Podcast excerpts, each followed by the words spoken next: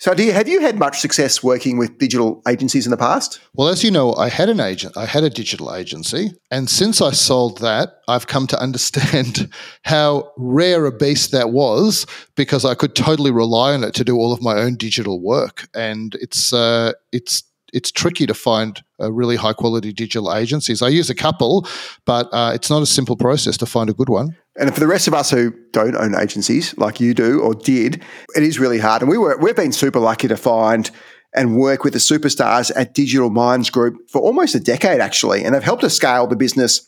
I think we we're probably doing about 20 million bucks at the time in sales, and we're obviously almost at a billion now. And the main difference between Digital Minds and other agencies is Digital Minds are really well structured to take on your own business's KPIs. They essentially act as an extension of your own internal team. And that allows DMG to scale as you grow your business. So whether you're spending a few hundred thousand dollars a month on digital marketing or even a few million, Digital Minds have the best specialists in digital media to supercharge your growth. And their client base really speaks for themselves. They work with Gumtree, Cars Guide, News, Merry People, Blue Thumb, and of course, they work with us at Luxury Escapes. So if you're keen to have a chat with them, I know they'll be super happy to look after any Contrarians listeners and even conduct an audit of all your paid media.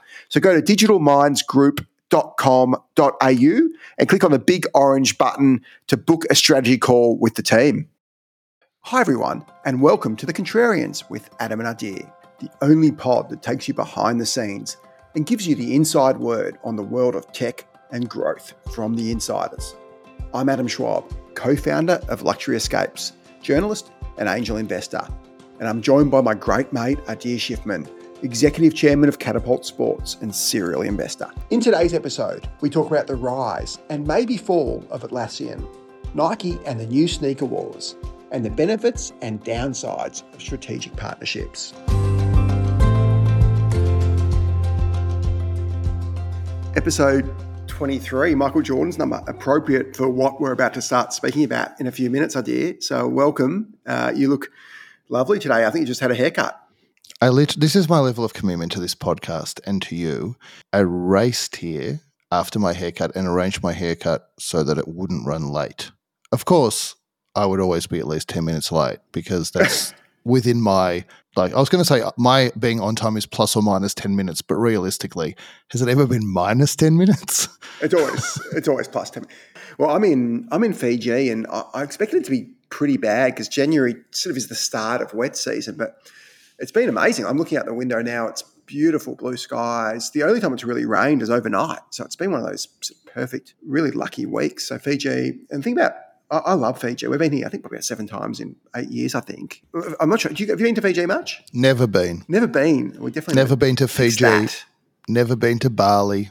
No, because I like cities. I like or towns, but what I don't like is a place that you go and you get there and you unpack your stuff and then you get on a chair or something next to a pool and then now you've pretty much had an insight into what your next seven days are going to be like. That is not the kind of holiday for me. I do not like that at all. So that's why I haven't been there. So clearly, you're not a very good luxury escapes customer. But I think just on Fiji, I think you should come to Fiji.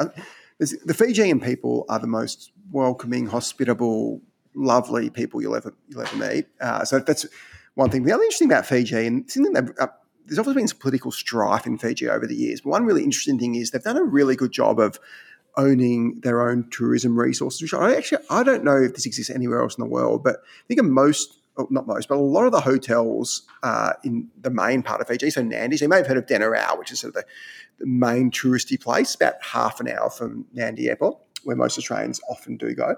Uh, and most of the, yeah. I'm saying an intercon- intercontinental, uh, which is also this way. So yeah, so most of the resorts are owned by I think the Fiji Provident Fund, which is their equivalent of like a future fund. So they're superannuation type thing. So it's the resort's actually owned by the, the Fijian people, and Fiji Airways is also owned by I think the Fijian people. So uh, you come here, the Fiji Airways experience is incredible. The people are so lovely. It's it's very different to certainly different to the American airlines, and, and probably quite different to to some of the other airlines, the Qantases and, and this, this world probably. But um, but the, the it's it's just a tourism driven country and they're so welcoming so hospitable and from the moment you step on the plane it's just it's just that's how the mentality is and it, you very rarely see people who don't like coming. I'd love, I think we'll take we'll get you here and get to see for yourself. But um, I'm sure many of our listeners have come. Uh, but this is it, it's such a lovely place because the people make it so lovely. Well, it sounds great. I know lots of people have been there, and I've only heard good things about it.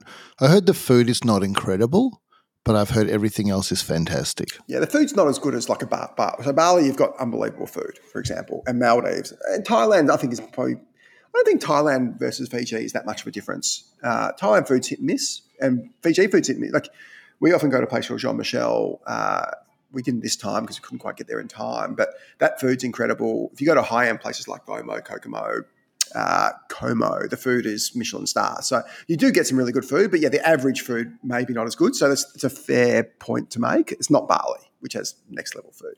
Very good. Now I've got a few things for you at the front end of this episode. Excellent. You ready? I'm ready. One is I've got the joke of the week. You're not going to laugh by this joke. It's more of a sarcastic joke of the week, which is Penny Wong giving money to UNRWA and making them promise not to spend it for terrorism. I think we all know UNRWA is basically an arm of Hamas, effectively. So I thought that was particularly amusing. And I just was trying to picture that interaction where she sits down with this person at UNRWA and who is effectively, you can imagine that there is a hand of a Hamas terrorist, like up the backside, probably of this UNRWA person as they're speaking, control like a little puppet, and um, and she's saying, "Well, I will give you this six million dollars from the Australian people, but you got to promise not to spend it on terrorism." And by the time that last word has left her mouth, it's already gone to rockets. It's already been spent. been fired. So yeah, that to me is the joke of the week. not a funny joke. No, not And on the topic of broadly the Middle East, I wanted to give you a very strange shout out, which is not to an individual, but do you know that we've got some people on our LinkedIn page who are presumably listeners ba- based on what it looks like from Erbil? Do you know where that is? I'm not familiar with Erbil. Um, inform me. So Erbil is in the north of Iraq, and I would call it Iraqi Kurdistan. yeah. So that they, these people are most likely Kurds. Great to have some Kurdish listeners. We do. And so this is, you know, the selective, the selective global concern that Westerners have, while everyone is focused on the Palestinians having a state, which, as you know, I'm very supportive of. No one seems to care about the Kurds having their own state, but, you know, they're no less deserving than any other people of having their own independent place. And anything that I say that's factually accurate about this is largely courtesy of another Adam, who is also a contrarian, I should add, which is, I don't, I don't to feel jealous about this, but it's Adam Goodvac, who's my original business partner out of Global Reviews, and he's really probably my clo- one of my very closest friends. I think he's got master's degree in like Islamic studies or something like that. He's he's very smart and sophisticated, and is a much better macro investor than I am. I should add. I think the Kurds have been great friends of the West and, and democracy. So, um, one of the great people, and, and I think meant to be a, a super lovely, gentle people as well. And just, uh, do you, we, I think you ran a poll on, on LinkedIn. I think you, you, you're a fan of LinkedIn, I understand. So, how did, how did this poll go? Well, I'm not a fan of the user experience of LinkedIn as somebody who's trying to manage content there, but it is it's been it's been fantastic for this podcast. So I ran a poll after our conversation a few weeks ago, a couple of weeks ago, about strategic partnerships that we spoke about.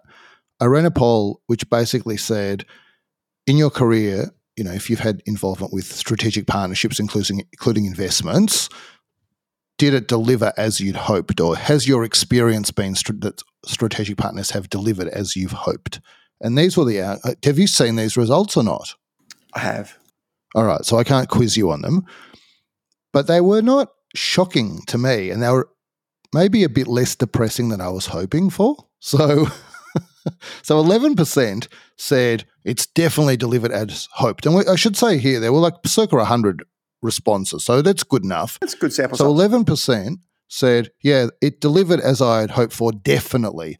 And so what I thought is, I want to meet those eleven percent of people because that is a much better strategic outcome than I think I've ever had with any partnership that I've engaged in. So, can you just give an example, just for listeners? What's an example of a strategic partnership that you have engaged in that has worked or hasn't worked? Because you're talking about this like everybody knows it, but I think a lot of people don't know actually know what you're talking about. Yeah, so I'll give you an example of a strategic partnership that I tried to do very early in my career.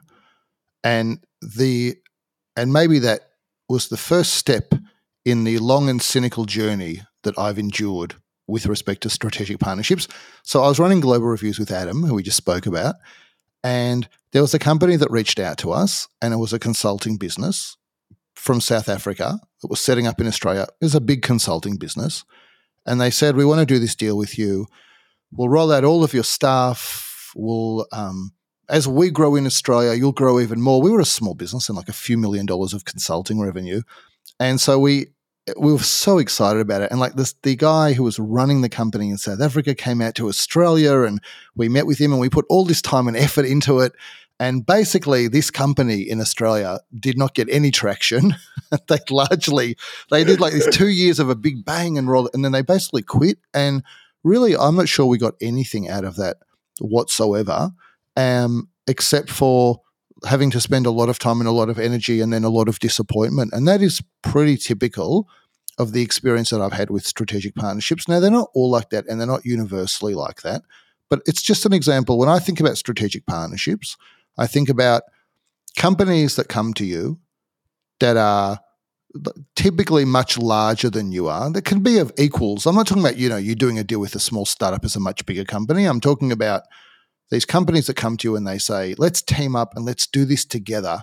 And it's going to be amazing for both of our organizations. My experience with those is they just never, they never deliver. That's my, and I'm not talking about you doing a deal with Virgin because that to me is, that's a commercial arrangement. That's not a strategic partnership. Yeah, it's an affiliate. It's more of an affiliate partnership. I think. I think you're right. I think the issue with strategic partnerships is because you don't have alignment of equity and there's different ownership, they inevitably break down because people want different things. It reminds me of uh, my friend Ash Madalia, who, who's listening to the show. He was uh, he had this great um, uh, view on when you were single and somebody was setting you up, and so if someone's setting you up, there's a sort of two people getting set up. Someone's doing someone the favour. So right. Who's been done the yeah. favour? Uh, is it is it you being done the favour or is the other person being done the favour? Uh, and I think strategic partnership is a bit like that. Like somebody's been done the favour, and when somebody's been done a favour, it doesn't work. Yes. Like there's there's always, and, and if and this will um, any partnership. If any partnership is too one sided in terms of commercial results or, or power, I think it just doesn't work. So you need a really balanced partnership for it to work, where both parties are are, are winning. We'll talk, and we're going to talk about Well, that's a, a great point. Classic. That's a great point. That each it has to be very clear that not only is the partner seeking to get their own outcomes from this, because I think that's the most important thing is first to understand what they're trying to achieve. But the best partnerships I imagine, because I haven't really had this experience, would be where the success of the smaller company is integral to the successful outcome of the larger company. They it doesn't work if the smaller company is not also successful.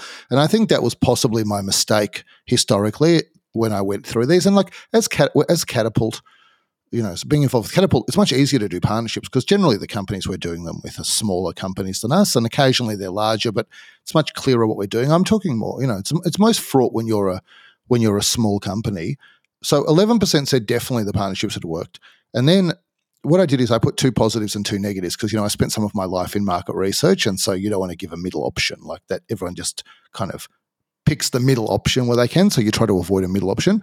So the next one down was on like this is remember this is have strategic partnerships delivered as hoped on balance. Yes, that was another thirty three percent. So forty four percent are in the positive side of the equation, most of whom are in the somewhat positive side.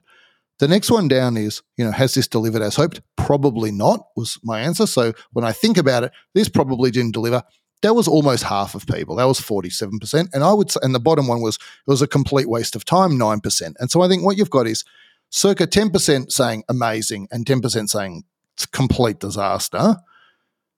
And then you got the bulk, unsurprisingly, in the middle. But basically, half of the people are saying, when I think about strategic partnerships, they probably didn't deliver the way I was hoping that's where I would put myself. Like I'm not allergic to them, but I just find them, I've been disappointed by them. And my takeaway from this, my takeaways from this are that my experience is 50% of the population's experience with strategic partnerships.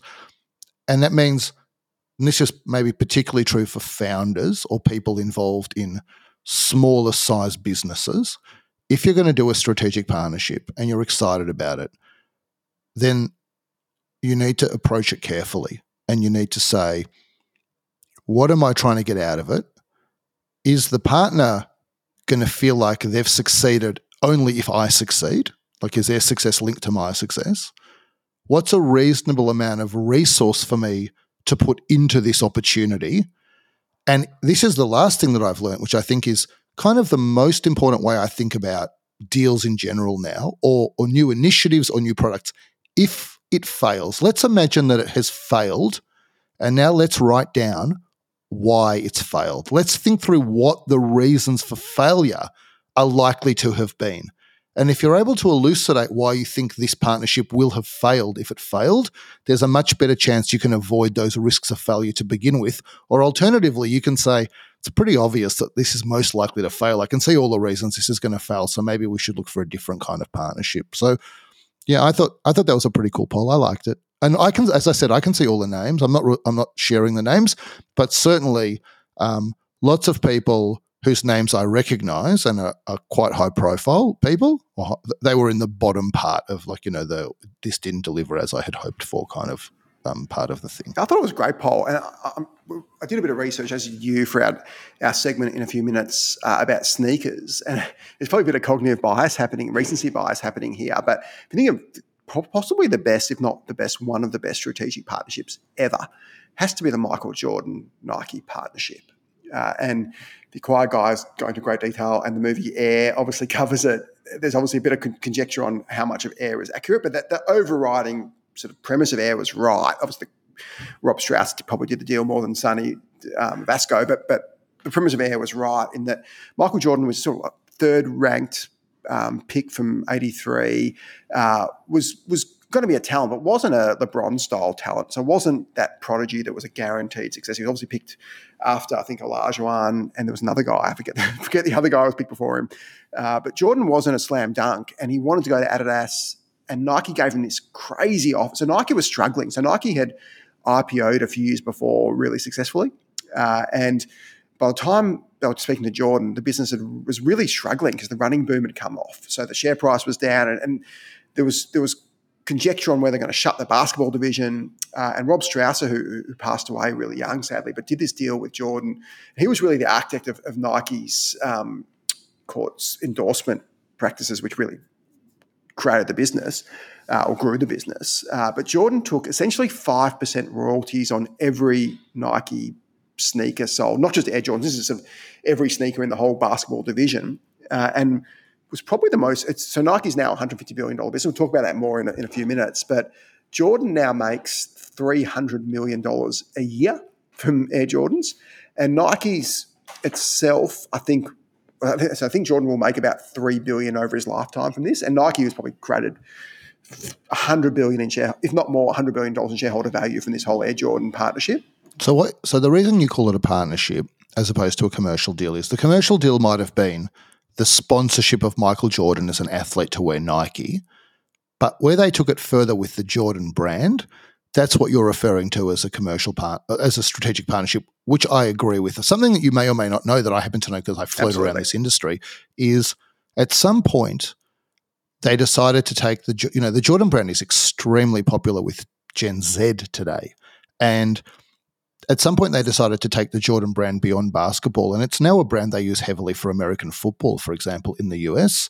And I know that at the time they decided to do that, they did renegotiate, or what I understand to be the case, but from reliable sources, is that they did engage in some renegotiation of the terms with Jordan at that point in time because, you know, expanding it beyond basketball completely changes the nature of or, or, alters the nature of the relationship that they had agreed on with that partnership.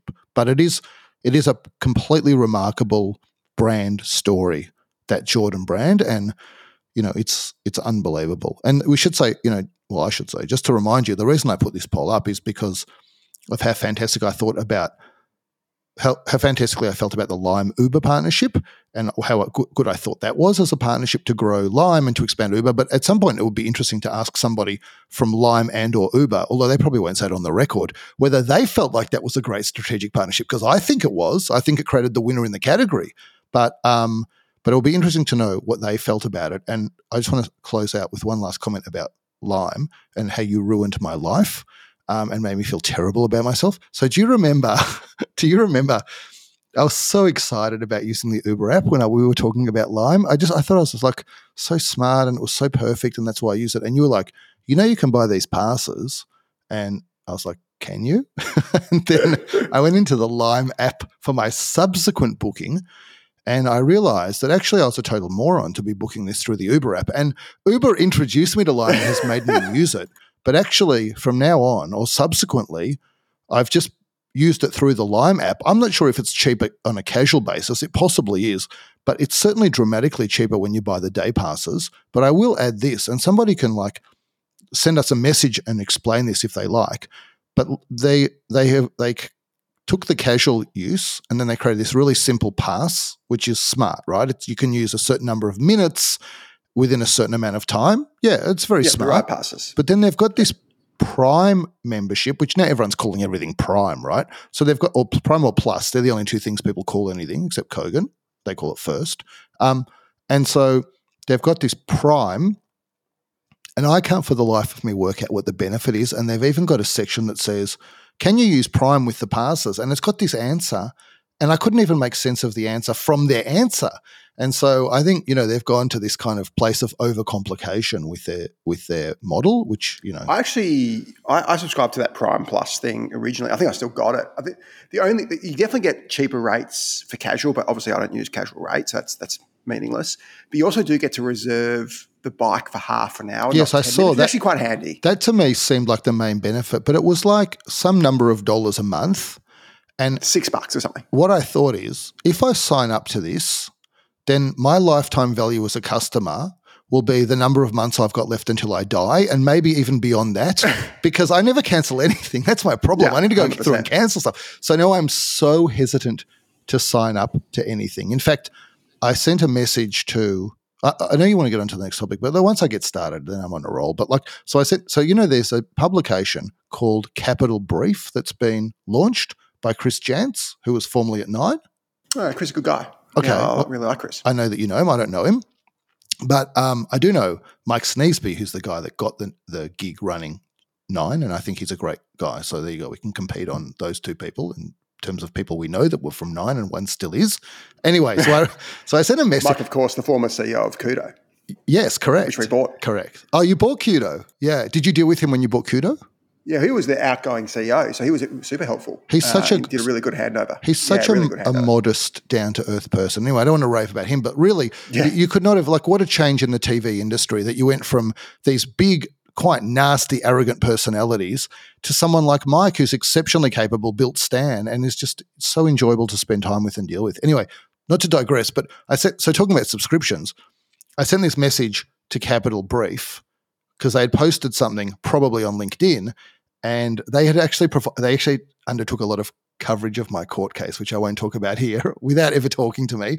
And so I sent a message to their link, a comment to their LinkedIn post saying, "Your content seems really good."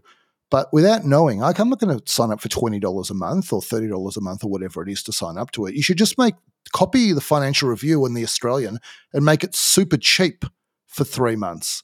And they sent me an email you know, engaging me personally and like being very nice to me about it from from one of the founders. But don't you think that is the way to get people hooked? You've got to just make the first three months unbelievably Yeah, cheap, and then people forget about it, and it renews Yeah. automatically, and then they've got the content, and then that's the best chance of people not wanting to give up content. Well, Chris knows paywalls because obviously he did the Fairfax transition to paywall uh, while he was running the newspaper. So he's no fool by any stretch. I, I'm surprised they're not doing that. Um, I remember Stephen Mayne when he was running Crikey had did, uh, did a slightly different way, and I really liked how Stephen did it. He so he'd do like sort of 25 stories a day, for example, and he'd make about four stories completely free, and the other stories you'd get maybe 15% of them. So you'd read a few stories and then it, he'd give you a taster of the other ones and you'd want to read the rest of it. So you just, I just subscribed and I think he had some sort of incentive. So he was the original subscription guy. Uh, and this is in 2002, 2003 and You- didn't.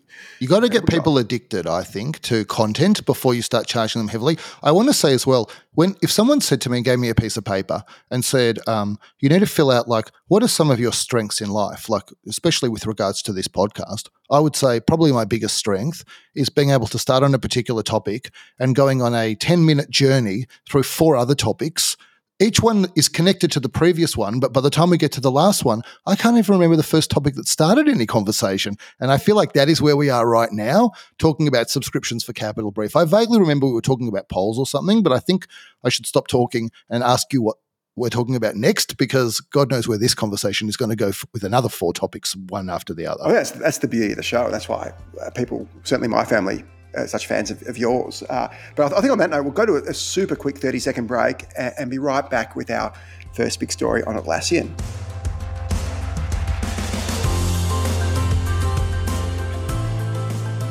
So, Adir, what do you think of the challenge of hiring developers and product managers these days? That's got to be one of the toughest parts of uh, of growing a business, especially with the uh, demand for talent at the moment. I couldn't agree more, and that's why at Luxury Escapes we boost our onshore team with developers from Patona, a fully Australian owned and managed platform that was built to help businesses scale up with less capital, ultimately getting profitable faster. With Patona, they'll help you scale or build your team with incredible talent in places like Sri Lanka, Philippines, or India via a permanent remote staff or contractors. So, should I assume that based on um, your enthusiasm, you've been working with Petona and you like them? I actually used to be really skeptical of hiring any developers offshore, but the beauty of Patona is it's owned and operated by Australians and led by Simon Lee, who's built and scaled multiple tech businesses. So you can really trust them to find great talent. We actually started with just a couple of resources and scaled to more than 15 team members. So Patona are perfect for businesses looking to scale. If you're pre-product, they're probably not for you. But they work with smaller businesses as well as big enterprise clients, including Treasury Wine Estates, Accolade Wines, Luxury Escapes, of course, Little Birdie, Impos, and Allsale. If you're struggling to find and scale a tech team, then go to the Patona website at patona.com.au and click on Get Started.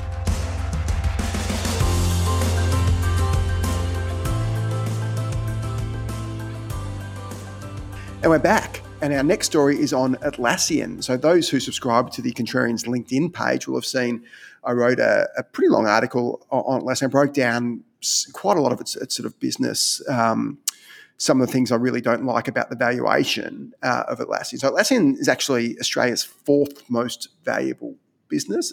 It doesn't get the publicity probably it deserves because it's really it's Nasdaq listed. It's not listed in Australia, so people know about Scott and Mike because of their other stuff. But Atlassian is really off Broadway here. Is it the fourth most valuable business, including private businesses in Australia, or you mean the fourth most valuable Australian business listed on any exchange? Oh, I'm not including. Yeah, uh, it's listed anywhere. I, I can't think of any. Pro, uh, it would be more valuable than. Well, you got Pratt, you got Anthony Pratt's business that. Yeah, but Pratt's business is worth like thirty billion. This is worth a hundred. Oh, that's billion. a good. That's so, a good point. No, no, fair enough. And Gina's right. worth forty. So this is it's clearly the only bigger businesses I think is CBA, BHP, and uh, CSL. And these are BHP is a sort of multi generational, hundred year institution. CBA is sort of the same, and CSL has just been this incredible business over the last sort of twenty years uh, since I think it was Paul Paul McNamee. Uh, no, that's I'll stop talking. That's a great point. You've shut me down. Continue. uh, so it's got this hundred billion dollar business uh, started by a couple of university graduates in two thousand three using credit card debt. So in many ways, an absolutely incredible story. And what Scott, Scott and Mike have done, not just with Atlassian, but they were also very influential on Mel and Cliff at, at Canva, very influential on Culture Amp, uh, on uh, safety culture. So they've, they've, had an incredible influence on Blackbird, on, on the startup e- ecosystem. So I think people probably wrongly take my criticism Atlassian's valuation of criticism of Mike and Scott, which isn't right. Uh, I do disagree on some stuff with them, but obviously they've been incredible business people. But if you look at this business, it's a business that is growing much more slowly as the years go by. So my, my key thesis in the article, for those who haven't read it yet, is if you look at uh, go back a few years, Atlassian was famous for not having salespeople. That was a bit of a ruse. They kind of had third party implementers who were salespeople, but they didn't. They spent very little on sales and marketing. So if you go back um, to when they listed in 2000, so around 2015, 2016, when they listed, uh, they generally that call it their ARPU, so their average revenue per user per year is about seven and a half thousand dollars. I think that's US, and it cost them about, and they spent about seven and a half thousand US on sales and marketing. So call it a one year payback period. If you look at now, it's now they've now got a four and a half year payback period. So they spend a lot more on sales and marketing, and they're growing exactly the same number of net users, 12,500. So their growth has slowed. So they grew 12,500 users seven years ago when they had a fraction of the users. So that the growth is massively slowing. And they even changed the way they report. So in the shareholders letter, so they, they did used to report how many new users they got. Now they're reporting how many users above $10,000 spend or something like that. So that whenever a company changes how they report, always pretty concerning. Uh, so one real worry, real, one real worry is just that they're just not getting new customers. They, they are growing revenue still, but that's because they're, they're growing what's called expansion revenue. But can I, So can I customer- summarize? Let me say a few things before you Yeah, launch into it, okay? So, Well, firstly, what, what I want so what I want to say missile fir- was in the air. what I want to say firstly is this. This was an outstanding article, and anyone who has got any interest in Atlassian at all, they should immediately read this article. And I'm not biased at all because, like, it was very nice that it appeared on our LinkedIn page, and it got lots of. Uh, well, the last thing you posted got lots of views, and presumably this will rack up tons of views.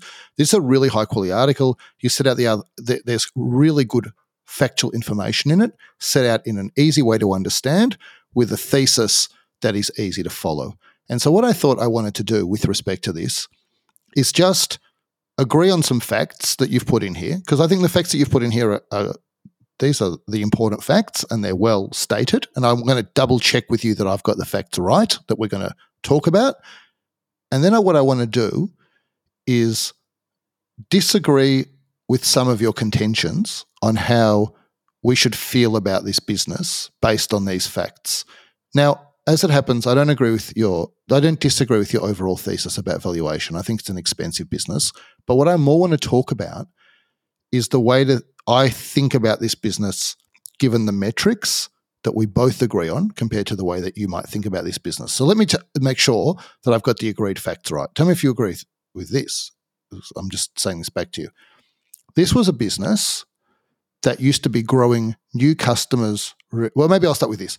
The best kind of sub- software subscription business at the enterprise level that you would love is a business that every year is growing cus- new customers really quickly, is expanding the amount that each customer ex- is spending, so average revenue per user, is able to sign up those customers cheaply enough so that the first year of revenue from that customer pays for the cost of signing the customer up, has a low churn, which means not many customers are leaving every year, and in an ideal world, is actually making a profit at the end of the day and generating free cash. But that is often hard to do as a company, like a subscription software company, scaling rapidly. And your argument is actually Atlassian was really good at doing this in the early days. They were growing tons of new customers. The customers would spend more, and they were a profitable business at a much lower revenue level than today. But if you fast forward X number of years, I can't remember the X number of years that you had said since they. About eight years. So about Eight years. 2013, 14, they were making money. So if you fast pre- forward- just pre-IPO. Yeah, and if you fast forward eight years, what you've got is a company that has a much ra- larger revenue line, but it's a company that is not really growing new customers in any significant way. Most of its growth is coming from selling more stuff to existing customers. A side complaint I actually think it's coming from charging more to existing customers. charging okay, char- increasing prices, can we call that? Yeah. Okay. because they haven't really. The other quiz I have of Atlassian, just to, to add, is they've got their, their core product's called Jira, uh, which is kind of a product we've talked about Yeah. this in the past. It's like a imagine an, a sort of sticky note on a wall, and it's an online version. I know your high your high bit- opinion of this product is has been very clear Oh, in the okay. past. No, I'm, I'm not. I'm not negative on Jira. I think it's fine. I just That's a great it's endorsement. Amazing. It's fi- it's Um, fine, but it's also a big incumbent that's very sticky and hard to displace. Yeah, exactly. Sticky incumbent, It's- and it's also very cheap, Yeah. which is what I like about it. So if you look at, there's plenty of room I've, to keep sidetracked so keep, so keep going. But your complaint is that it is called Confluence, which is kind of like a shared Google Docs business. I, I actually don't like that at all. I find it just pretty shitty as a user, but it's an okay business that they package it with Jira to an extent and charge a bit more. But they haven't really had a new product since then. They talk about AI and this other stuff, but Jira was their original, really original product almost 20 years ago.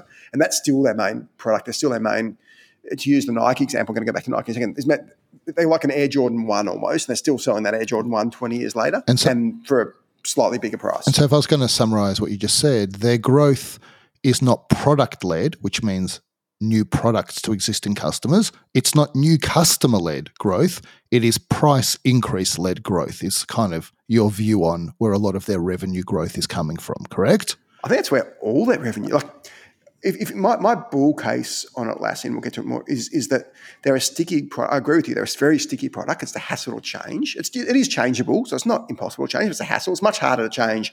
Um, Atlassian is change your running shoe. So there's a massive degree of stickiness. Uh, and it's, it's pretty cheap. Like if you look at the per seat cost, I don't know what it is, but it's like sort of 50 bucks a seat, whatever. So it's, it's not, if you, if you go from 50 bucks a seat to 100 bucks a seat, people probably aren't going to switch for that. So there still is some juice in that lemon to squeeze. So the bull case of Atlassian absolutely is, even if they aren't growing new customers, which they aren't, and they could be shrinking soon, there still is a fair bit of price power they have there, I think, which is a, a genuine. Which is what case. you want in a business. I'm just going to finish off the rest of your facts, which are very brief. So, one side complaint you've got is they're not growing customers, and so what they're doing when they're reporting is they don't want really want you to see that they're not really growing customers. I mean, they are growing a bit with new customers, but not much. And so what they've swapped to is how many customers are we growing from companies that spend less than 10,000 USD a year, a year to more than 10,000 USD a year. I'll come back to no, it was all custom. It was all customers, but it, just in terms of that growth, they grew customers by 4.7% last year in total. So 4.7% new customers. Well, that's still growth. Churn. That's not zero it's or growth, less than not, zero.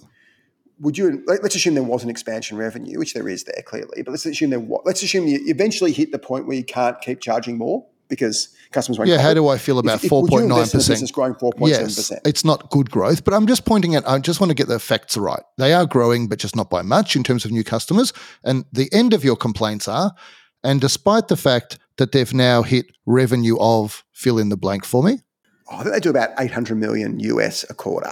Okay, so despite the fact that they're generating north of three billion dollars of revenue, call it, call it, no, actually probably run rating four okay. billion now. So, US. despite that big revenue line, this is a company that you would say is no longer profitable and is only generating free cash because it's paying stock op- a ton of stock options rather than paying cash to employees, rather than paying only cash.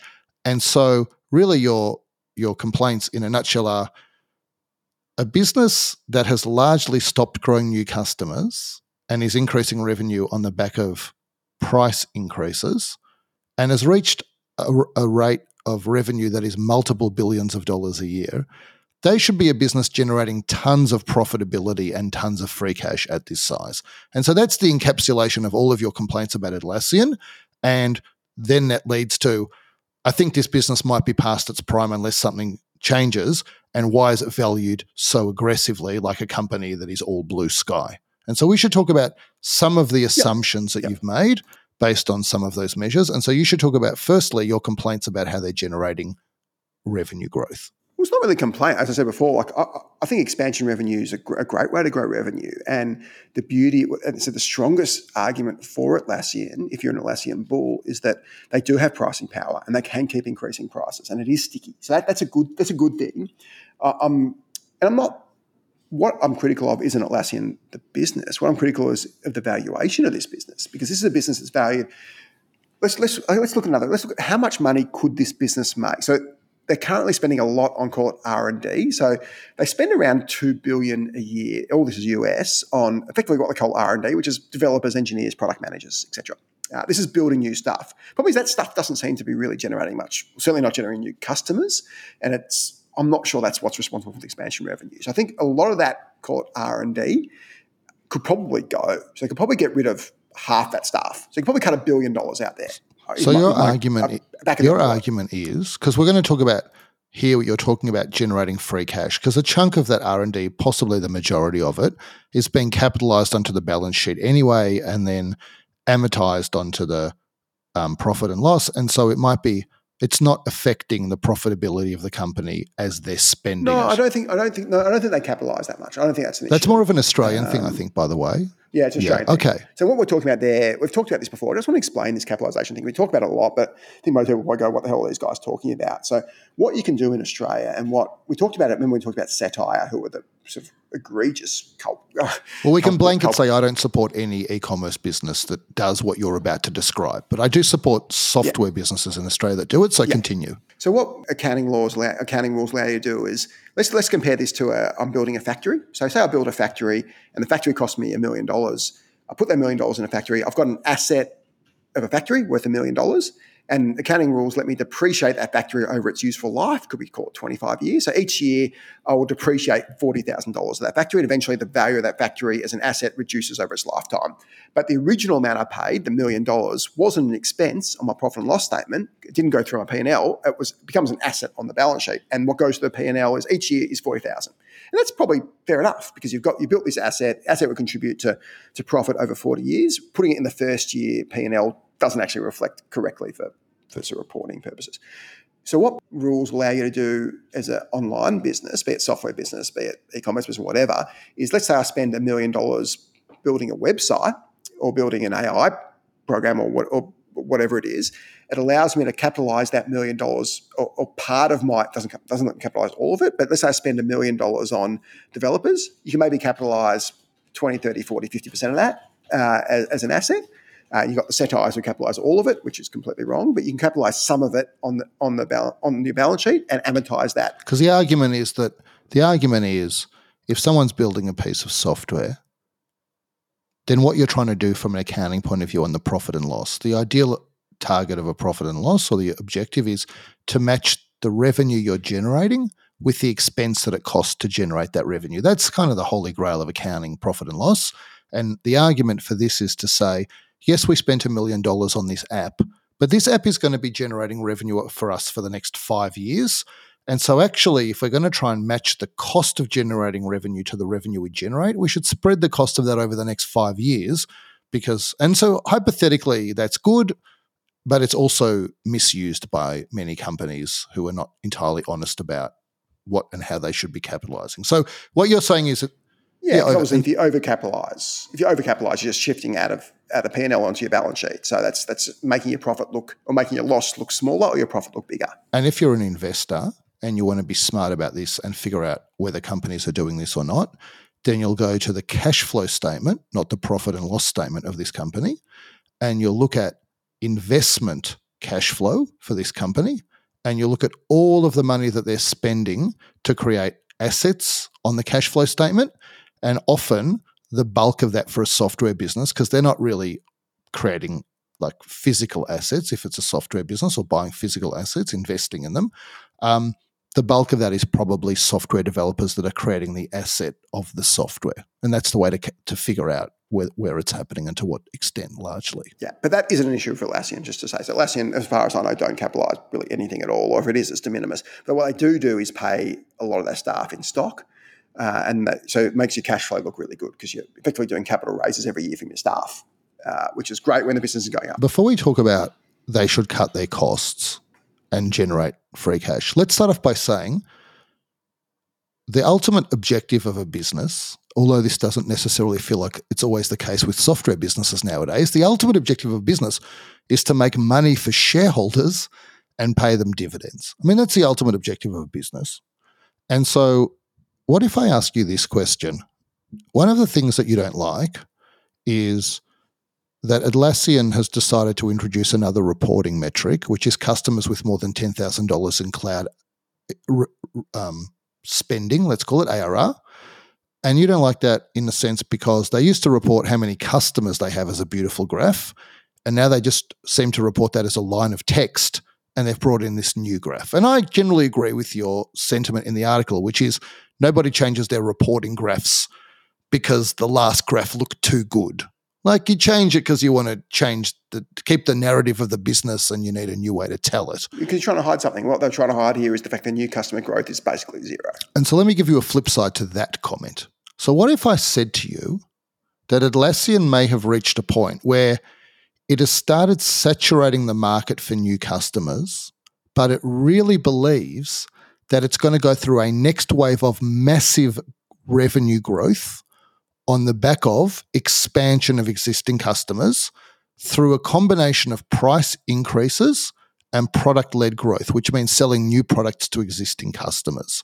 And what if I said to you that Atlassian believes that, so it has 40,000 customers pr- approximately paying more than 10,000 USD a year to the company out of 265,000 total customers. So roughly 15%, which I think is actually pretty impressive. 15% of the customers paying more than $10,000. And obviously that won't be evenly distributed. There'll be some companies paying much more, but I'm going to just simplify this and say imagine they're all paying $10,000 a year, those 40,000 customers.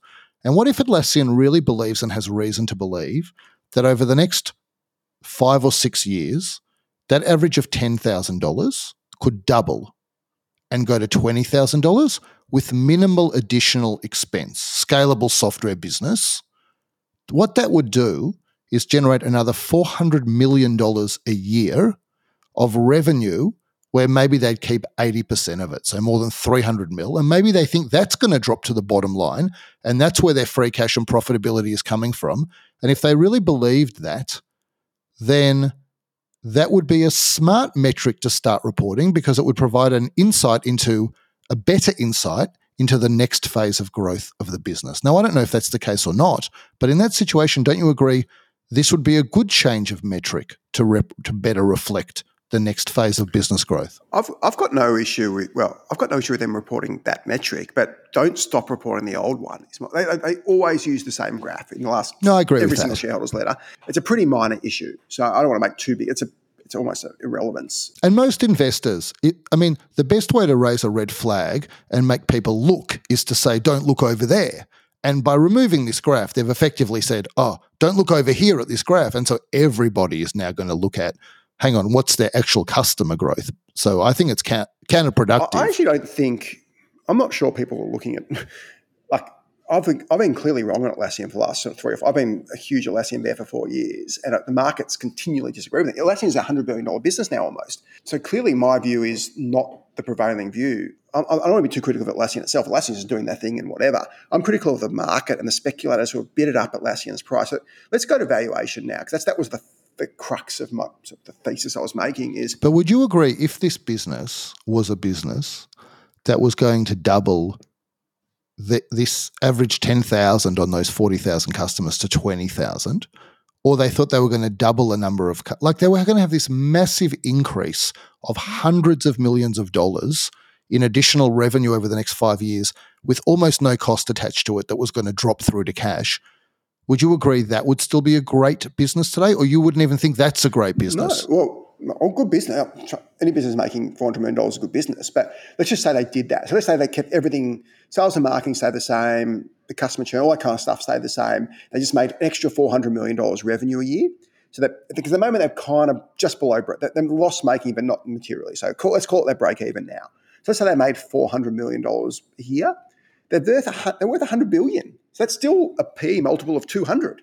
So even if that happened, it's still a batshit crazy valuation. And I, there's certainly no guarantee that's going to happen. So what do you think will justify a $100 billion valuation? What profitability or what growth, what for you would justify a $100 billion valuation? Well, let's, let's use their current growth levels because obviously they're inverse. If you grow, the faster you're growing, the lower, the, the higher the PE multiple you can get. So Apple trades on a 30 odd PE multiple, rightly or wrongly, and it's growing at X rate. If you start, if you, if your growth stops, suddenly your PE multiple contracts. So the moment Atlassian, which makes sense, which makes sense, but yeah, it does that is a bit predicated on a belief that people have that you can actually turn your revenue into lots of profitability and free cash at some point, which is another issue you've got with Atlassian. But just talk about this first one first. My, before, my obvious path to Atlassian, if I was running Atlassian, which I'm clearly not and would never be asked to, but if I was, I'd be smashing R&D. So they spend $2 billion.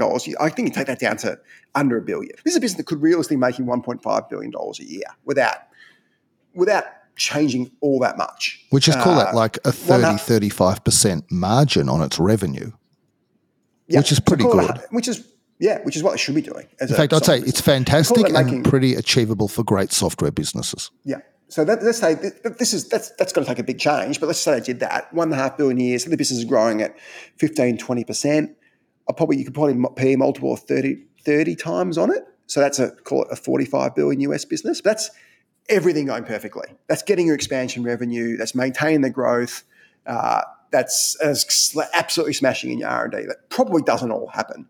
So what probably happens is if you reduce your R and D spend, you're going to reduce your growth significantly, but you start bringing out some real profitability. So let's say the business starts making a billion dollars profit a year, which is a way more than it's ever made. Let's say it makes a billion dollars a year. You probably put a multiple of 15 times on it. So I think realistically, a $15 billion valuation for this business is fair. Maybe 20 billion if you're being generous, 10 billion if being critical, depending on the sort of overall market. But to me, in my view, this is a 15 ish billion dollar business, which is still an incredible story. It's one of the most valuable Australian businesses ever, but it's nothing like 100 billion. So that was my point: is that this is still a great Australian story. It's just like the valuation's gone completely insane. But you've actually got two points, which is one is I think this business is massively overvalued. But your second point is I think this being this business is being run the wrong way. What I didn't quite which and I understand both of those points. And definitely there is I mean, notwithstanding that NASDAQ is a crazy place at the moment. And people say, well, NASDAQ has bounced back. But as you've correctly pointed out in the past, NASDAQ has bounced back because of the 10 biggest stocks on NASDAQ, largely. Seven, seven biggest, yeah. Seven biggest. In fact, almost entirely because of that. And so I don't disagree that like there is a global movement now which is just trying to remind businesses that the the idea of business ultimately is to make money. But the thing I didn't understand with your cost cutting and ways to make money is this. In your article, you talked about the significantly escalating sales and marketing cost on a new customer basis.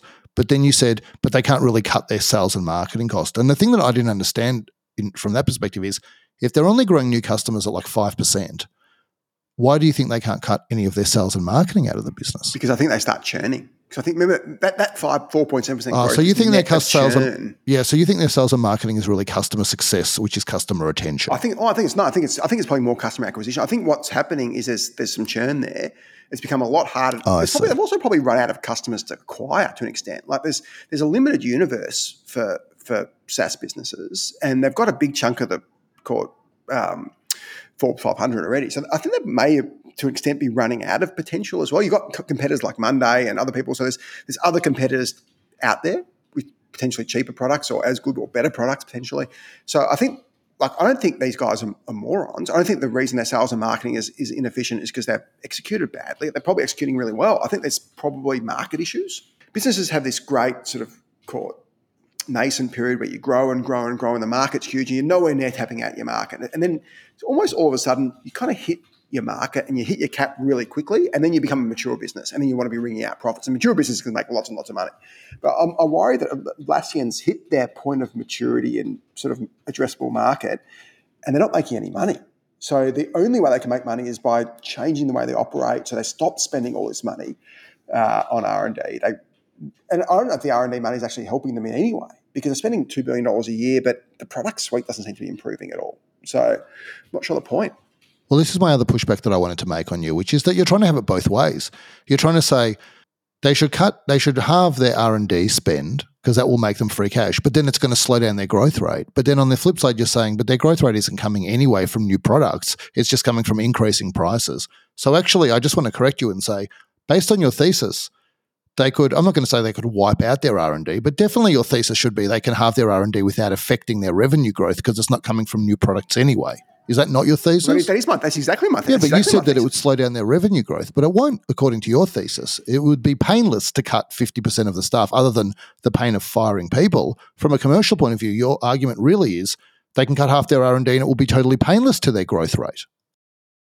So uh, no, you're right. So I think where, where the probably the nuance is there is. I think what happens is the market realizes they're no longer a growth stock. So, uh, in my view, they're no longer a growth stock, but the market thinks they are. So, my point is, let's stop this jazz hands. Let's get rid of this all this unnecessary cost. Let's stop pretending we're a growth stock. Let's just pretend we're an income stock and let's make some real money now, guys, and stop thinking we're pretending we're still a growth stock because we're not. That's my sort of my point. So I, I, your, criticism of, of, my, of me is right because it's, it's, a nuanced, complex argument, and there's two moving parts: there's the sales and marketing part, and there's R and D part, both which contribute to revenue growth. I'm concerned to remove sales and marketing costs because they're already struggling for customer growth. So Atlassian has said they're going to focus more on customer retention, but I couldn't really see where they detail their churn numbers. I might have missed it. They talk about net. They talk about just net numbers. So there's got to be some churn in there, right? And so your argument is that 4.9 percent growth might be 10 percent growth and 5 percent churn, for example. Yeah, I'm sure it's something like that. If you really believe this, well, tell me all of the ways you've been wrong about Atlassian for the past three years. I'm interested in that. So tell me, like, what what has been your your you know your failed bear experience with Atlassian over the last few years? Because you must have felt good when their share price tanked. I don't mean feel good about you know it's not nice for No, no, staff and whatever, but Yeah. it was vindicating your thesis, and then all of a sudden it's bounced back. So what do you think's going on there? I, How can you- I- how have you been so wrong? I genuinely Don't know. I, clearly have been wrong. If you look at what the market's saying, I don't know why, and I don't understand it because, like, nothing like that I've seen has proven me right. They're still not making money. They're still not growing. The customer, they're changing their metrics they're reporting. So nothing has. Like every time I look at these numbers, every quarter I look at the numbers and think, oh yeah, this is sort of what I thought would happen, and the, the share price goes up. So ultimately, as I think it was, Benjamin Graham or someone who said this, the market remains irrational longer than one can say solvent, which is why I'm very reticent to, to short shit stocks these days. I used to short 10, 15 years ago, and you can get it right. I shorted ABC Learning, and I got stopped out at some point, and it went bust. But I- so I was right, but I was, didn't make that much money out of it. So it's it's really hard to make this is very hard to make money shorting stocks. Uh, much easier to make money on the other side of the equation. Much easier to just jump on a on a trend and and make a bunch of money on an upswing, which is what so many speculators, hedge funds do. Which is why I actually love short sellers who are right with that thesis because short sellers a are capped in how much they can make, but also take a position that's contrary to we're called the contrarians, but take a position contrary to the to the masses. And So I can see that there are 28 analysts that I can see here that cover Atlassian with recommendations. 14 of them have a buy recommendation on it. Two of them have an outperform, which is basically a buy. So that's 16 of 28. And 12 of them have a hold recommendation. So there is not a single sell recommendation that I can see on the consensus information in front of me around Yeah, but- Atlassian. but brokers basically don't put sell recommendations on until the company's effectively in Chapter 11. So I wouldn't take that. Uh, the fact there's, there's actually 12 holds is surprising and really justifies my thesis a lot because I'm shocked there's 12 holds on there because a hold's really a sell. Uh, so that's actually pretty interesting. I think there should be 28 holds, but the fact there's 12 is interesting. I said, well, so what are you going to do about this? I mean, is this the extent that you're going to do? You're going to basically spend the last three years and maybe the next one or two years just writing about how they're overvalued for these reasons? Or are you going to take a position and try and be a hero and watch the share price fall by four fifths, which is what you're predicting? No, I, I probably won't. Probably won't take a position, but hopefully someone in a contrarian's listener who might be a hedge fund manager does. But um, but no, I think it's interesting to see. Obviously, the one thing I very much do disagree on Scott and Mike with is is work from home. So that's that's forgetting valuation. We have a, a diametrically, and this week. Uh, Atlassian came out with some. Well, they, didn't, they they basically said they had a study, didn't actually give any data out, so it just looked like it was just made up. But saying that people who work from home are more productive. So exactly how they came up with that, I don't know we very much differ on that. And I just find it hard to believe that any business that sort of allows staff to work from anywhere, um, allows staff to have multiple jobs without them knowing, can ever be that successful. So that's sort of that's part of my underlying thesis. I just don't think. I think Scott and Mike, uh, they've got so much money and they've taken out three billion each of the business and been incredibly successful. But I'm just not sure there's anybody actually running that business. So, as I've said previously, I think the next step for Atlassian is going to be a professional CEO, like the way they brought Eric Schmidt into Google, although obviously Google's much, much, much, much smaller when they brought him in. But I think there's going to be a transition at some point soon, is my guess, to a CEO that can work as a subordinate to two big personality founders, both of whom I've had positive, very positive experiences with, I will add. And so I think that's the next step. I want to finish by saying this because I knew you were going to raise that they had taken $3 billion each off the table because it's a frequent comment by you and it was also in your article. And so I want to finish with this because I know That's not that's not a criticism. I know That's it's just- not. I'm not. I know it's not. But I know you mention it, so I knew I was going to have the chance to say this, which is because there are ASX, there are multiple people, senior people from the ASX that listen to this podcast, and so I want to say this. One of the big problems we have on the ASX in Australia, and I've raised this before, is that it's very hard for founders to sell stock because when founders sell stock, everybody it has to be communicated clearly in an announcement, and the entire market views it as a negative signal. Now, it may well be a negative signal. I just want to say it may be. It's not always a negative signal. Certainly, the founders of Catapult have sold down generally at times where it was not a negative signal, but I understand why people view it as a negative signal. There is no way in Australia for a founder to say, too much of my money is tied up in this company.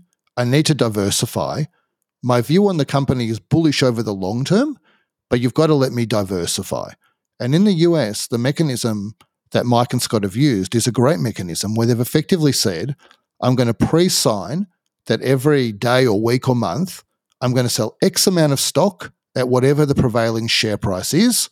And that way, you can't read into my decision making because it was made way in the past and has nothing to do with the present.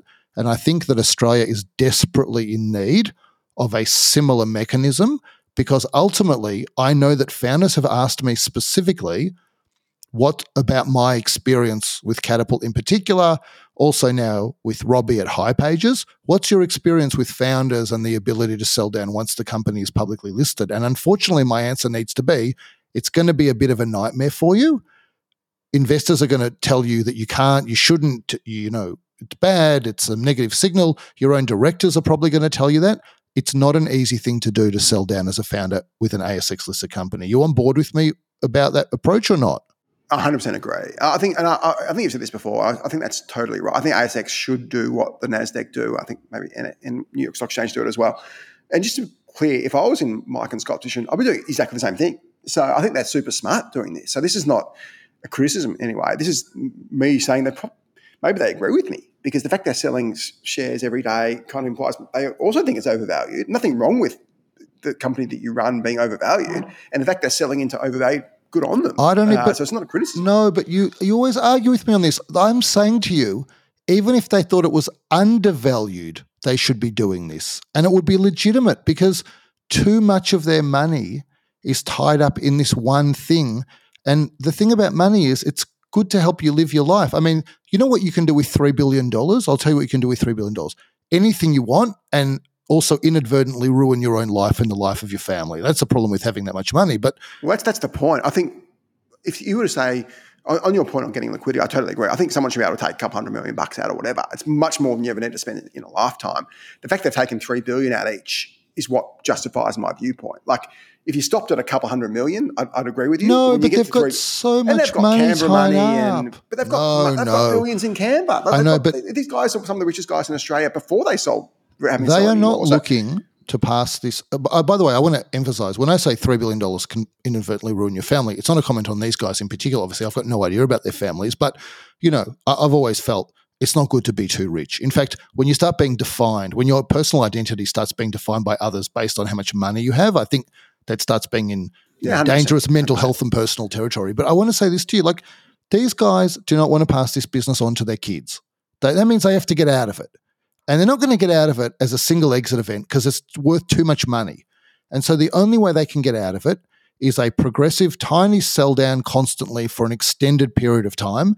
I think they should be doing that regardless. And I don't think it's a signal that they this feel is- their business is overvalued. Now, you think it's overvalued, and I also think it's overvalued but I don't think you should tar them with that because even if they even if it was worth ten billion dollars and they thought it was worth twenty billion dollars, I think they should be consistently selling down, having this much money tied up in that business, given they don't want to pass it on to their kids. This is where I kind of disagree with. I, I think absolutely sell to get some liquidity and, and whatever. If you look in the US as an example, most of those founders, from from Gates to Bezos to whoever, to, to Zuckerberg uh, to Phil Knight at Nike they actually very rarely sell. And they, obviously sell enough to maintain a lifestyle, and these guys have extremely good lives, but they're not constantly selling like yeah, because they take dividends. Because this company pays no dividends at Atlassian, so that's why. Because Phil Knight at Nike, he was like rolling in money from dividends from that business. He, that's why he also didn't have to sell. He never down. sold down before. Pre Nike was living hand to mouth for two decades. He I know. Selling down. So before, but uh, can I just make one point on this though? There is a dichotomy there. So you got Scott and Mike selling every day and you've got them paying employees in stock. So they're issuing stock to employees and selling stock themselves. Well, that's a solid point. Which is, a, some may call it a mini Ponzi scheme. Uh, I'm not sure they're not running an official Ponzi scheme, but if you look at Atlassian, it's raised effectively. What's amazing about you is dollars. that no, what's amazing about you is you say this thing that's very smart, which is very common, and then you get me on side, and then the minute you see that I'm on side, you'll say something like, "Some may call it a mini Ponzi scheme," and I'm like, "Now you've lost me." well, if you if you if you're constantly raising money for employees and, and selling shares at the same time, it's it's not great. Um, but I do like that they pay employees in stock. I love that they pay him. I know that you don't like it because stock's overvalued. So I know. If you're you're, you're an Atlassian shareholder, you could be losing eighty five percent of what you're getting paid. But if, if I'm right, uh, if I'm wrong, then fine. But if I'm right, it's not great. No, I agree. So it's hard to it's hard to retain. It's so so I love paying a portion of employees' wages in stock. I think it's especially senior employees. I think it's very aligning. It's good for shareholders, and I think especially bonuses like short term, long term bonuses are great in stock. But you're right. Like if you're paying it in stock and they think that's how much they're getting, it becomes a real retention issue especially if it's options, by the way. If that stock tanks subsequently, you have big retention problems, which all of yeah. these tech companies had after all of these prices crashed. I yeah. agree with you. And, I think we should talk. Is, uh, you finish what you're saying, and I think we got we should talk about something else. But finish what you're saying. Yeah, I would say Atlassian have. If, if my thesis is right and that and the share price does drop, then they've got all sorts of problems because then you've got a bunch of staff who are super annoyed, and and they've had a, so you got almost got to cash if you want to keep the good staff, and you always want to keep the, the guns, you got to cash them out. So that, that smashes your P and L. So we haven't really seen that play out, and maybe it doesn't, but there, that is a risk as well. But on that note, we'll jump to another super quick break, and we've got a really interesting story on on the sneaker market that we want to chat about.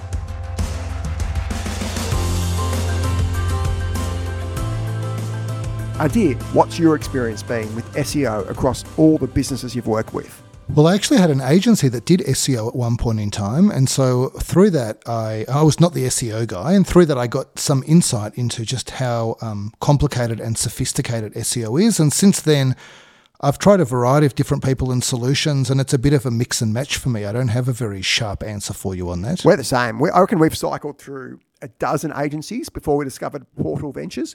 And these guys are the real deal. We've actually used them at Luxury Escapes, and our SEO traffic has jumped dramatically. We also use them in a business called Bookwell, which I used to chair. And the SEO there was so good, we actually were able to sell the business to the global leader almost purely based on how much organic traffic we had from SEO.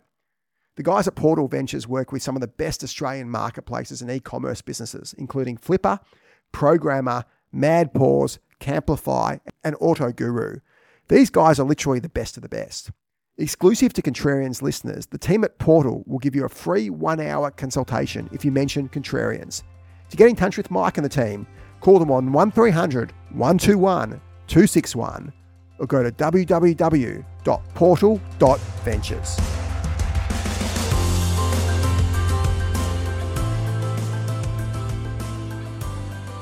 And we're back. And in our final story, uh, super interesting one about the sneaker market, which has been just a just a fascinating area. Adir, you've done a bit of work on this. Uh, so we've got Nike as just obviously the, the dominant beast, US $150 billion valuation.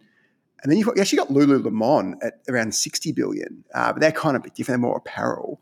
Uh, and obviously Nike's long-term adversary, Adidas, uh, Adidas, at around 30 billion. Have had all sorts of problems with the Yeezy Kanye issue. That's a write off a bunch of stock. Uh, after dumping Kanye after anti-Semitic comments repeatedly, uh, and then you've got other sort of also rans like Under Armour, but also some really up and coming brands. So uh, there's a brand called Deckers, which owns among other things, UGG, but their main brand is called Hoka. They're an $18 billion US business.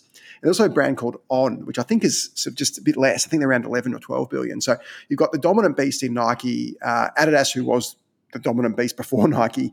Uh, and then you've got these sort of up and coming brands. So, how do you view this market, Adir? So, let me talk, give an overview of how I feel about this market and who and which who are the relevant people for us to talk about. That's going to be a fun conversation. So, the the gorilla is Nike. You said they're worth 150 billion dollars. They're running revenue of 50 billion dollars, much bigger than anyone else, and they probably have circa 40% market share of like the athletic footwear and apparel market globally. And so, so, Adidas actually runs about half its revenue, about 25 billion, but because it's losing money, it's got just a much lower multiple. Yeah, Adidas has got big problems. So let's let's talk about them as the number two. Adidas got big problems. So they're the historical number two.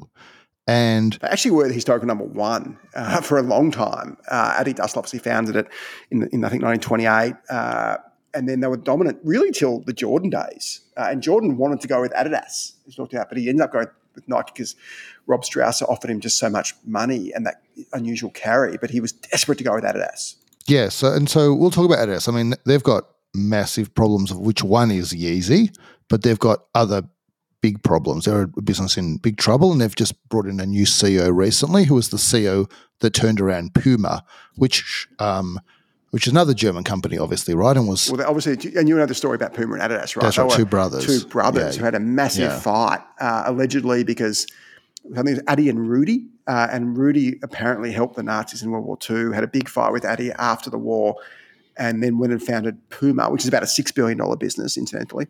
Yes, on the other side of the river of this town. So you got this town it's a bit like uh, in Rwanda. You have these, these two towns, these sort of half the town is Adidas, half the town is Puma. They just hated each other. I think they potentially still do. Yes, well, you know, Adidas obviously is named after Adi Dassler, who was the name of the surname of the brother, and so Adidas or Adidas is the right way to say it. Americans say it Adidas. We don't argue with them because they're by far the biggest global market for all this stuff, so they can call it whatever they want. Everybody smiles. So they were historically the big one. Adidas, they've got big problems. I'll touch on a few others quickly, and then we'll provide a bit of it. So then there's a brand called Under Armour they were going to be they were this big up and coming scary brand that were putting mm. Nike under tremendous pressure in their home market of North America, like US effect, yep. effectively. They kind of fizzled. So they're a three billion dollar biz, like valuation business today. Was, I think there was some issue with that to restate revenue a bunch of times. There was some potential, I don't know if it was accounting fraud, but there was some real issues there financially. Uh, and I mean, obviously, I think Steph Curry is their biggest name who, who works. That's right. I'm not sure if you, are a mate of his potentially, but um, but yeah, so they've had all sorts of. So Under Armour's like an irrelevant. They're kind really. of fizzled, and so like their revenue is approaching you know, sort of circa ten billion. I think it's like probably six or seven or eight billion dollars of revenue, but. We don't really talk about them as being a competitive threat to Nike anymore because, yes, they had those accounting problems, but really they failed to set the world on fire outside North America and their star even has waned inside North America. So they were going to, and so the reason I mention them, and I'm not going to talk more about them, but the reason I mention them is because five or six years ago, if we were having a conversation about who the threat to Nike is, Under Armour would be the first cab off the rank for the emerging threat. And that's relevant to, to remember because, you know, there is heavy recency bias when you're talking about who's going to displace a large incumbent in the market. And right now, we're going to talk about some other brands, and they're going to feel like they're these big threats for particular reasons, different reasons to Under Armour. But we should remember that we would have had this conversation about Under Armour five years ago.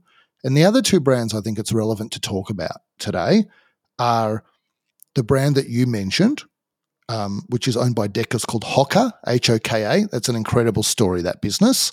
And another brand called On Running, which is most well known because of uh, Roger Federer's involvement. And so let's, you know, start with the big problem that all of these businesses have that Roger Federer turned into an advantage. The big problem is that these are heavy, heavy brand based businesses. If you want to know what their long term competitive advantage is, it's brand. That's really what this hinges on. Well, the um the Acquired guy, um, I listened to the Acquired pod. You very kindly referred me that episode on Nike, and I'll give you my views on Nike in a moment. But they talk about you know obviously the seven powers, and they talk about really the benefit is scale, and scale and brand are really interlinked. But where why scale is important here, I actually agree with them on this case. Is to get scale. So you want to eventually, and this is the Rob Strasser who was at Nike executive in the 70s and 80s. He's really sadly died very young. He actually went to Adidas, controversially, Phil Knight, him had this massive blow up.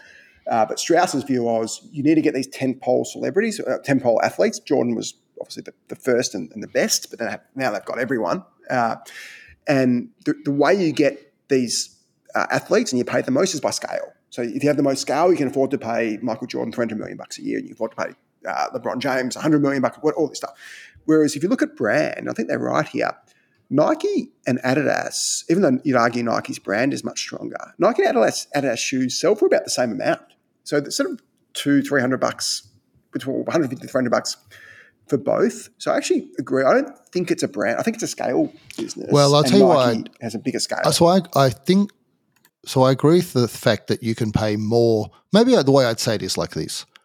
If you have more scale, that means you sell more stuff and have more revenue and uh, ideally more profitability, then you can pay better celebrities to build your brand more which will give you more sales. And that's that virtuous cycle. But I, I don't think these businesses have real scale benefits relative to each other at the operation and manufacturing level. And the reason I say that is the way that you usually see scale benefits at the operating level is better gross margins. And the challenge here is that all of these businesses are selling billions of dollars worth of stuff. they're not selling billions of dollars of one particular product, which would give you the real scale.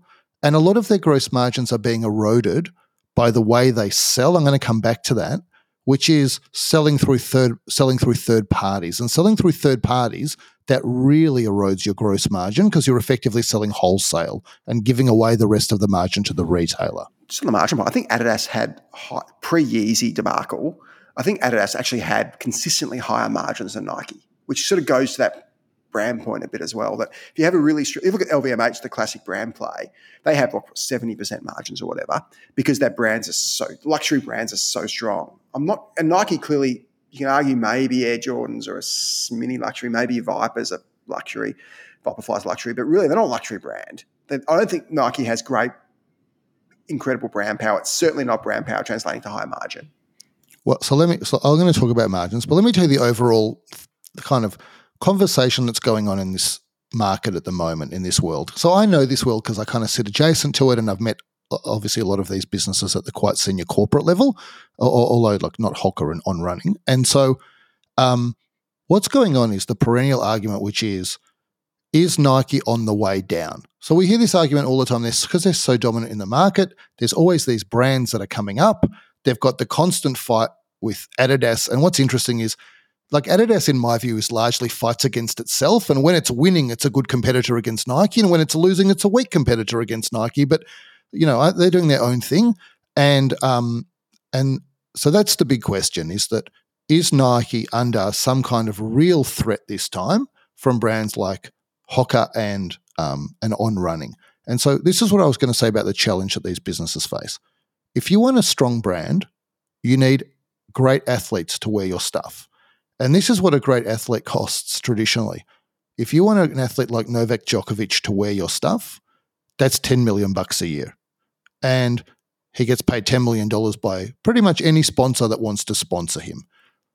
The interesting thing about on running, and this is true about, uh, I'll tell you another brand this is true about, but the interesting thing about on running is they've been around for a long time, probably since 2010, I think. And in 2019, they went to Roger Federer and they said, instead of us just giving you $10 million a year because we can't afford that because we don't have the scale, how about we give you 3% of the company to be our brand ambassador? That's the Michael Jordan deal. And that is what that's what they did. And a brand called Castore out of the UK, I think, did something similar with Andy Murray and is now this really valuable, rapidly growing brand over there and really an up and coming brand. And Roger Federer was this athlete that managed to turn $10 million a year into $30 million a year. And he did that and even more. He did 10 to 30 by dumping Nike, going to On Running, and going to Uniqlo. And the story is that the Japanese founder of Uniqlo is a massive fan of tennis. And so what Federer did is he turned his back on the $10 million a year Nike deal. People thought he was crazy. But the founder of Uniqlo is a massive tennis fan and literally paid him $30 million a year. Yeah, and so Roger Federer, million dollar deal, I think. Over 10 years, yeah, for 10 years. And yep. so, you know, and so Roger Federer has gone and made $30 million a year out of Uniqlo, taken 3% of the equity in On Running. On Running is now an $8 billion market cap business. So since 2019, he's made $240 million out of that deal. This is pretty dramatic. And so what you see now is a business, and this is why people wonder if Nike is in trouble. And so that's the, that's an example of a great strategic partnership we talked about before, the Jordan. That's right. And Roger Federer is another great example. It's, it's Roger Federer is the smaller, court, the, he's obviously the, one of the greatest tennis players ever, but the smaller party. And on clearly uh, was the bigger party. But you, I think for a strategic partnership to work, and I didn't talk about this at the time, is the bigger party has to almost fully submit in a way. And this is why, and we've talked to newspapers and radio stations, TV stations over the years. And the bigger party, they just is never willing to trust the smaller party, never, not willing to trust their brand to the smaller party in most cases. But in these cases, On said, you know what, our brand kind of is nothing anyway. Roger's got this incredible brand, even though it's a smaller party. You can be our brand, Roger, and you can get 5% or 3%. And that's why it works so well.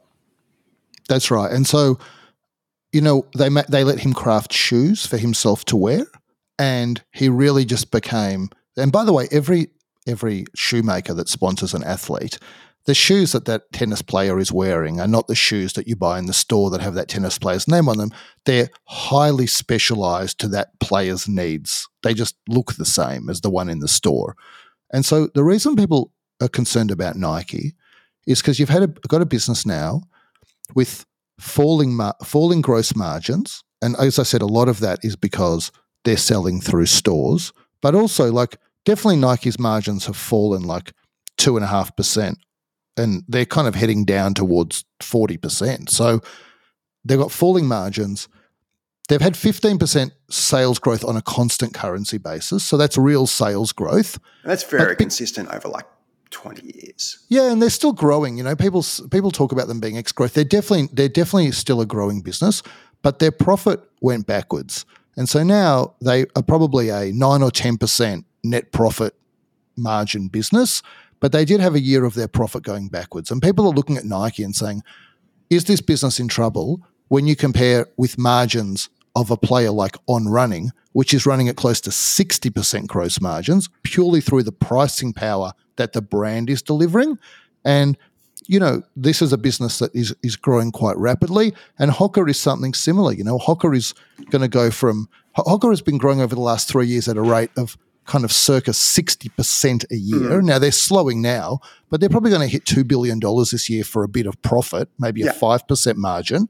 And so people are wondering, are these emerging brands at higher prices going to put Nike under pressure? And the last thing I'll say is, and what they're wondering about Adidas is what the hell is the next couple of years of Adidas going to look like? Because Yeezy and, you know, the anti Semitic tirade that Kanye West went on and everybody had to rightly drop him, that has really caused issues for Adidas. And I just want to finish by telling you this about Adidas. This is what their growth has looked like over the last, over the, because they don't have a full year result, but over the last half year result. North America fell 16 to 18%. Mm. And that is their big market. Now, Europe was totally flat, EMEA. All right, China was up, Latin America was up, Asia Pacific was up a bit.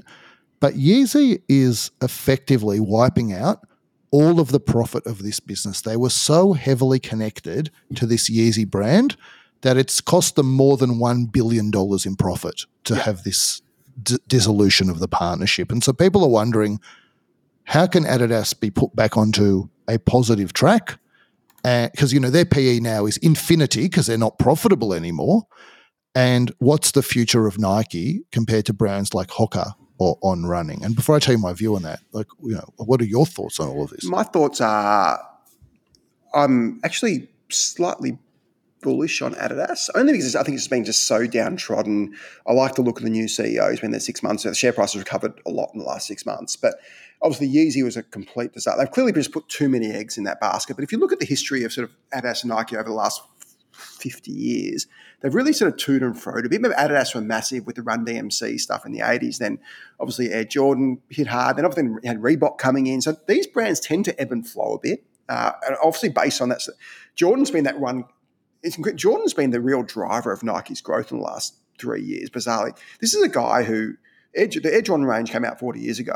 Michael Jordan retired himself 20 years ago, and that's still the. I know we had Last Dance a couple of years ago, but the driver of Nike's growth has been Air Jordan and the whole Jordan or the Jordan range, I should say. Uh, I'm so I'm I'm bullish on Adidas. I think you got a 25 billion dollar business that's effectively on trading on sort of one times revenue one time sales. You've got Nike that's trading on three times sales. I think there's just a bit of a sort of dog to the Dow situation with, with Adidas.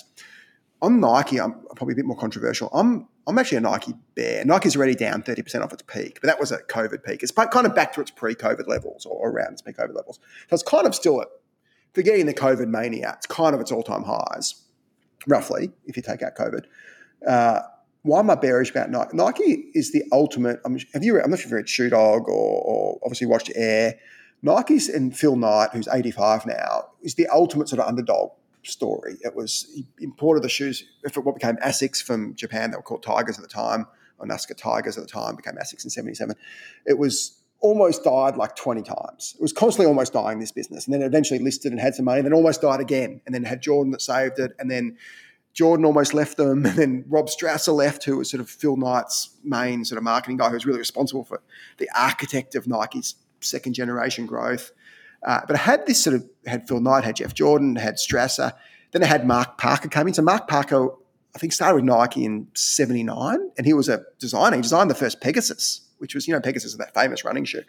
Uh, and Mark Parker was a long term Phil Knight acolyte. So Phil Knight sort of stepped back, what is it, early 2000s, I guess. Mark Parker came in. Mark Parker then became uh, chairman and he's it became CEO, and I think I think maybe he's chairman now. He's, he just stepped down as chairman. They've got this CEO now called John Donahoe, ex sort of Bain CEO, um, not really a shoe guy, doesn't really excite me. Sort of older guy. So you've got this business that was such an entrepreneurial, like Phil Knight's. I think his rule was break the law or not break the law, but um, he had these like sort of he was just he was out there. He was pushing the envelope. He was the entrepreneur's entrepreneur. And then he had all these guys around him uh, who were entrepreneurs, entrepreneurs, where he had Strasser and Jordan and all these guys, and Mark Parker, who was kind of Phil Knight 2.0. Uh, and they've all gone. So you've got now you've got the corporate guys in there and corporate guys and girls. And it's no longer a founder. Phil Knight's 85, he's worth 45 billion. He sort of stepped back. He's not, I don't he's even involved at all anymore.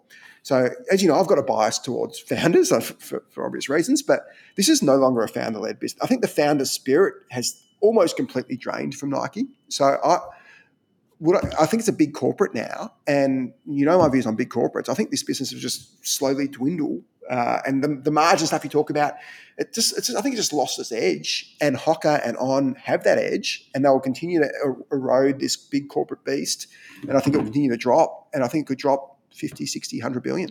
All right, so I'm happy that I can finish with a complete disagreement with you on this. And by the way, I don't think it was Phil Knight that said the uh, my business plan is to break the law. I think you might be thinking about Al Capone, but like anyway, no, me, it wasn't exactly right. Though. I'll get the exact um, thing in a second. Let me do, do, tell you very quickly my views, but and let me start with on running because it's an easy one for me to cover. So on running is um, got two billion dollars of revenue. Let's say, do I think they can double to four bill? Yep.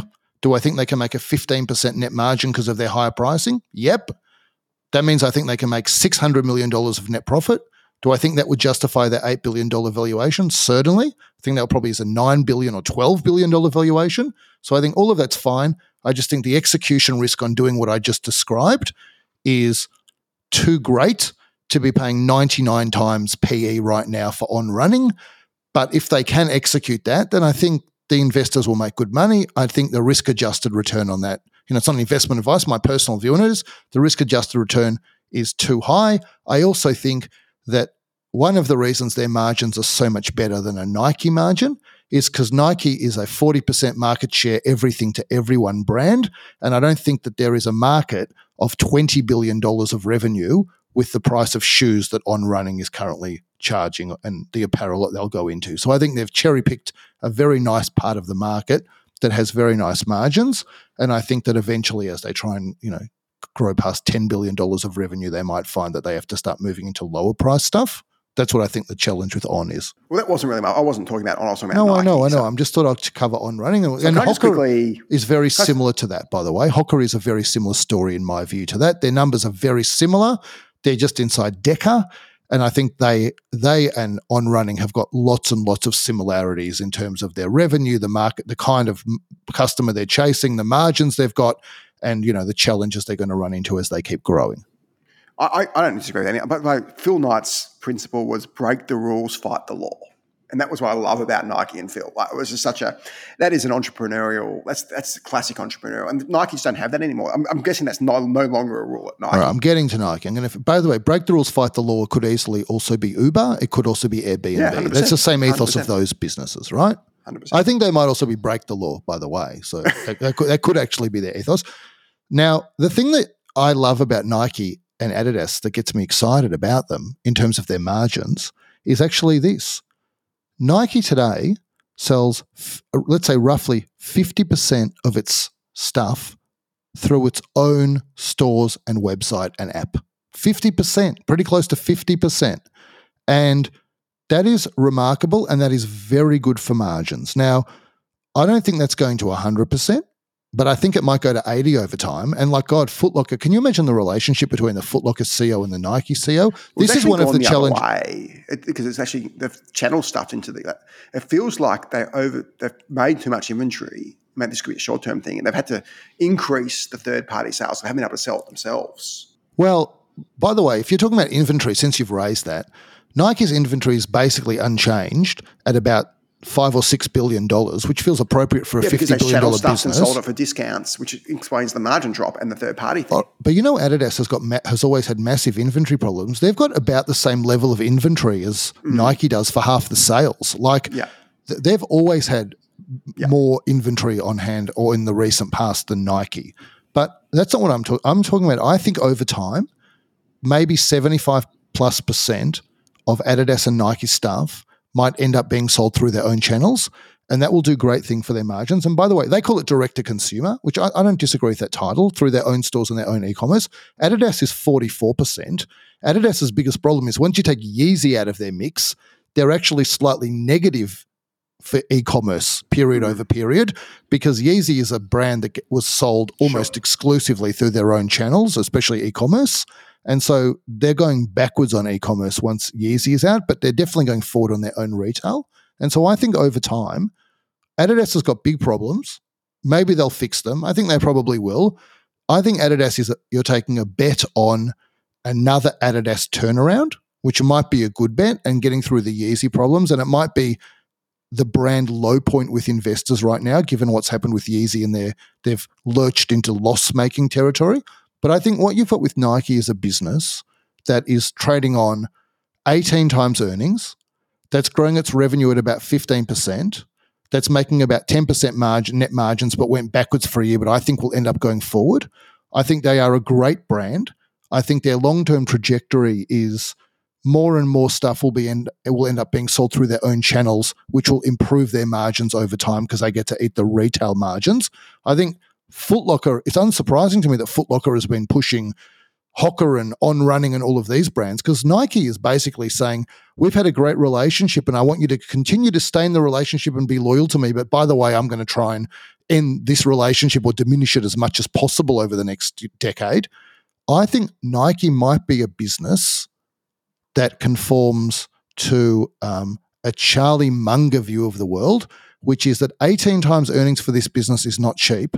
But if you want to buy a business of this quality, then you need to pay for it. And I think this is fundamentally a very high quality business. Let me finish by saying they spent $5.5 billion over the last 12 months effectively buying back their own stock. And so, you know, this is certainly, I mean, you could say that's to prop up the share price, and it might be, but I think Yeah. that that will be useful to earnings per share as this business, I think, keeps growing. Can I just make a quick point that they made about they made about five billion net. So I think you must be looking at a pre-tax. So their, their PE is like thirty one. So it's it's not eighteen. At eighteen, I think it's pretty good value. At thirty one, I don't think it is. So um, Oh no, you're right about that. You're right. It's at 31, and that's you're right. A five billion net, which is about the 10 percent um, net margin that I was Yeah, talking exactly. about. That- That's So right. I, I think on that basis, well, we, might disagree slightly. I I think Nike is is certainly still overpriced. I think Adidas probably is a bit of a diamond. I think Adidas feels like Nike in 1984 to me. But I think we have to. We're gonna have to. It's been an incredible episode. Love chatting about all this stuff. I've got to jump off because I've got to take the kids to dinner. Um, it is now 6:30 in Fiji. Uh, but we can't wait to speak next week. Thanks again to all our amazing listeners uh, and for referring, recommending, giving us all your lovely comments. We, we appreciate everyone uh, and can't wait to speak next week, Adir. yeah, absolutely. Enjoy the rest of Fiji. Thanks. Thank you for listening to The Contrarians with Adam and Adir. If you want to submit a question for the show, please send a voice recording to Adam J. Schwab at Instagram. Today's show was produced by Mike Liberale. Make sure you subscribe to the show wherever you listen to podcasts so you never miss an episode. Please give us a rating and don't forget to tell your friends. We'll be back next week for our weekly analysis of all things growth and tech.